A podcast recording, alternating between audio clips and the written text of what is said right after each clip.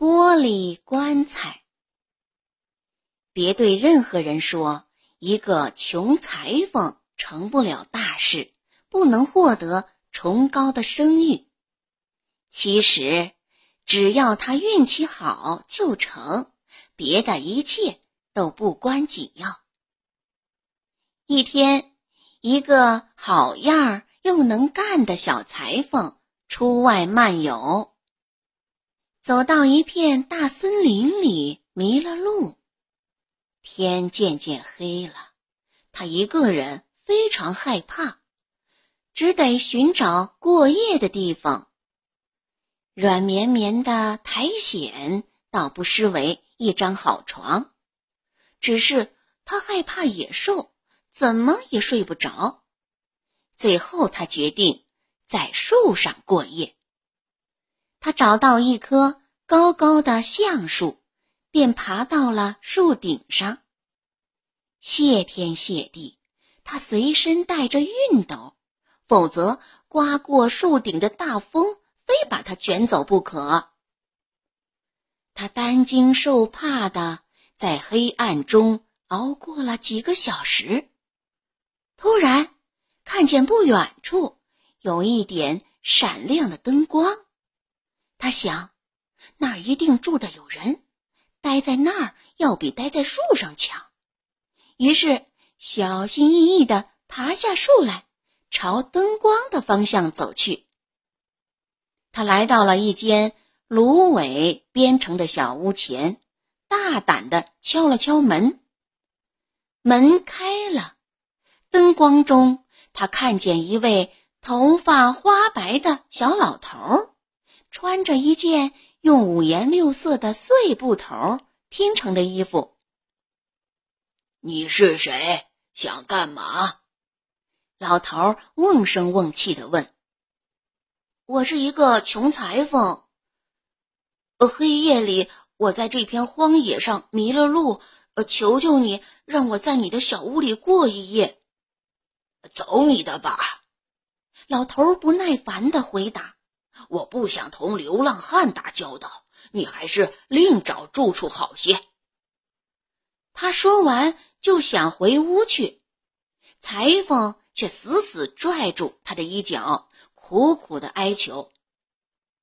老人其实并不像装的那样凶，终于心软了，便带小裁缝进了屋，还给他东西吃，又在屋角里给了他一个。很好的睡处，小裁缝困极了，没摇篮曲也马上能睡着，而且舒舒服服的一觉睡到了大天亮。要不是被吵吵嚷嚷的声音惊醒，他还不肯起床呢。透过薄墙传来一阵可怕的咆哮声。小裁缝出乎意料的突然有了胆量，跳起来，匆匆忙忙穿上衣服，跑出去一看，只见草屋旁边一条黑牛正和一头美丽的雄鹿在激烈的搏斗，他们怒气冲冲的，你撞我，我顶你，大地都被蹬踏的抖动了起来，他们的叫声。直冲云霄，很长一段时间难分胜负。最后，鹿把脚刺进了牛肚子里，牛倒在地上，发出来吓人的叫声。鹿再给了牛几下，牛才咽了气。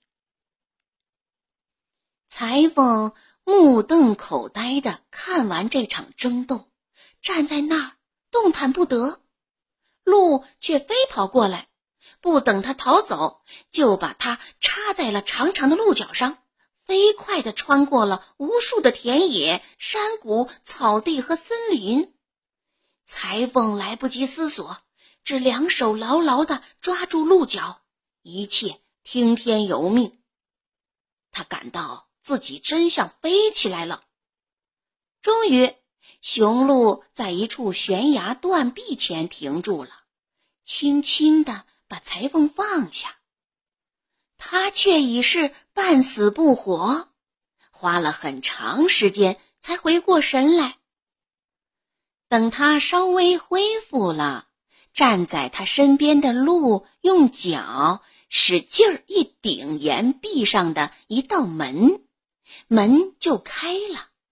这时，从门内喷出来火焰，接着又是一阵浓烟，鹿却消失不见了。裁缝不知所措，他不晓得怎样才能走出这片荒野。崖壁中突然有一个声音朝他喊道：“进来吧，别害怕，不会伤害你的。”小裁缝尽管还是犹豫，却在某种神秘力量的驱使下照办了。穿过一道铁门，他来到一间十分宽敞的大厅。只见天花板、墙壁和地面全是由研磨的明亮光滑的方石板铺成，每一块上面都刻着他不认识的符号。他观赏完这一切，正想走出去，又听见刚才那个声音对他说：“把脚踏在大厅中央那块石板上，你会交好运的。”他勇气大增，于是照着做了。他一踏上去，脚下的石板就开始下陷，慢慢的降到了很深很深的地底下。石板停下不动了，裁缝四处望望，发现他又站在和刚才一样宽敞的大厅里，只是这儿有更多好看和令他赞叹的东西。墙壁上早有不少凹穴，里面放着透明的玻璃瓶，瓶里要么装着五颜六色的酒精，要么藏着一种。淡蓝色气体，两只大大的玻璃箱面对面放在地上，引起了他的好奇。他朝其中一只走去，看见里面有一座漂亮的建筑物，就跟一座府邸似的，周围有农庄、马厩、谷仓和其他的附属建筑，所有一切都很小。但做的极其精致，好像出自某位一丝不苟的能工巧匠之手。他真想盯着这些稀奇的东西看个够，要不是那个声音又说起话来，要他回头看对面的那只玻璃箱，他是多么惊奇呀！他瞧见里面有一位美丽无比的姑娘。姑娘躺在那儿，好像睡着了，长长的金发披在肩上，像是一件极为值钱的外套。她双目紧闭，只是生气勃勃的脸色和随着呼吸动来动去的缎带，使人毫不怀疑她还活着。小裁缝的心砰砰跳着。他仔细打量着那位美人，突然，姑娘睁开了眼睛，一看见小裁缝，便又惊又喜。啊，老天有眼！她叫道：“我快自由了，快快帮我逃出这座牢笼！你把玻璃棺材上的栓子打开，我就得救了。”小裁缝立即照办。姑娘掀开玻璃盖，爬出来，快步走向厅角，穿上一件宽松的大衣，然后坐到了一块石板上。她叫年轻人过去，亲昵地吻了一下他的嘴，然后说：“我盼望已久的救星，仁慈的老天派你来结束我的不幸。我的不幸结束之日，就是你幸福开始之时。你是老天。”为我选定的丈夫，你将得到我的爱，得到人世间所有的财富，你将平安幸福的度过一生。坐下吧，听我讲讲我的遭遇。我是一位富有的伯爵的女儿，在我很小的时候，父母亲就去世了。按他们的遗愿，我被托付给了我的哥哥，由他抚养我长大。我们相亲相爱，思想情趣完全一致，于是我们决定永远都不结婚，在一起生活一辈子。我们家里宾客不断。邻居和朋友们常常来拜访我们，我们也尽量周到的接待每一位客人。一天晚上，府里来了一位骑马的陌生人，他借口不能赶到下一个地点，请求在我家过夜。我们友好的答应了他的请求。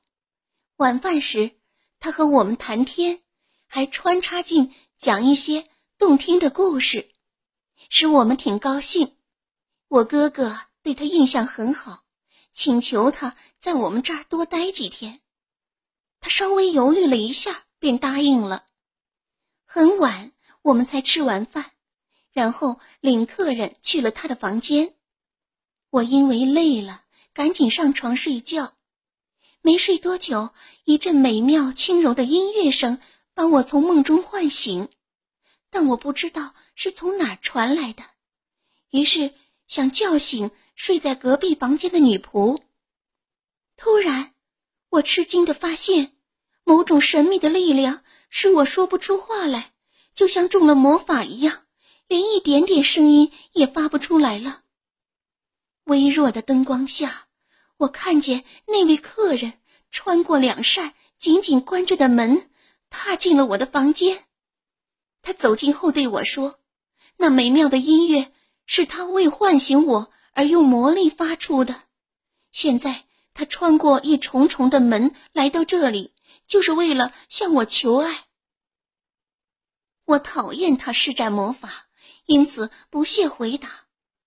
他一动不动地站了一会儿，显然想得到肯定的答复，但我还是一声不吭。他很生气，说要报复我。”会有办法惩罚我的傲慢。说完就走了。我一夜不得安宁，快天亮时才睡着了。醒来后，我急忙去找哥哥，想告诉他所发生的一切，但他不在房里。仆人告诉我，一大早哥哥就和客人骑马打猎去了。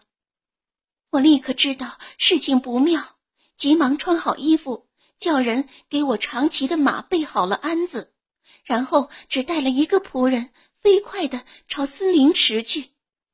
仆人和马一起摔倒了，折断了马腿，无法再跟上我。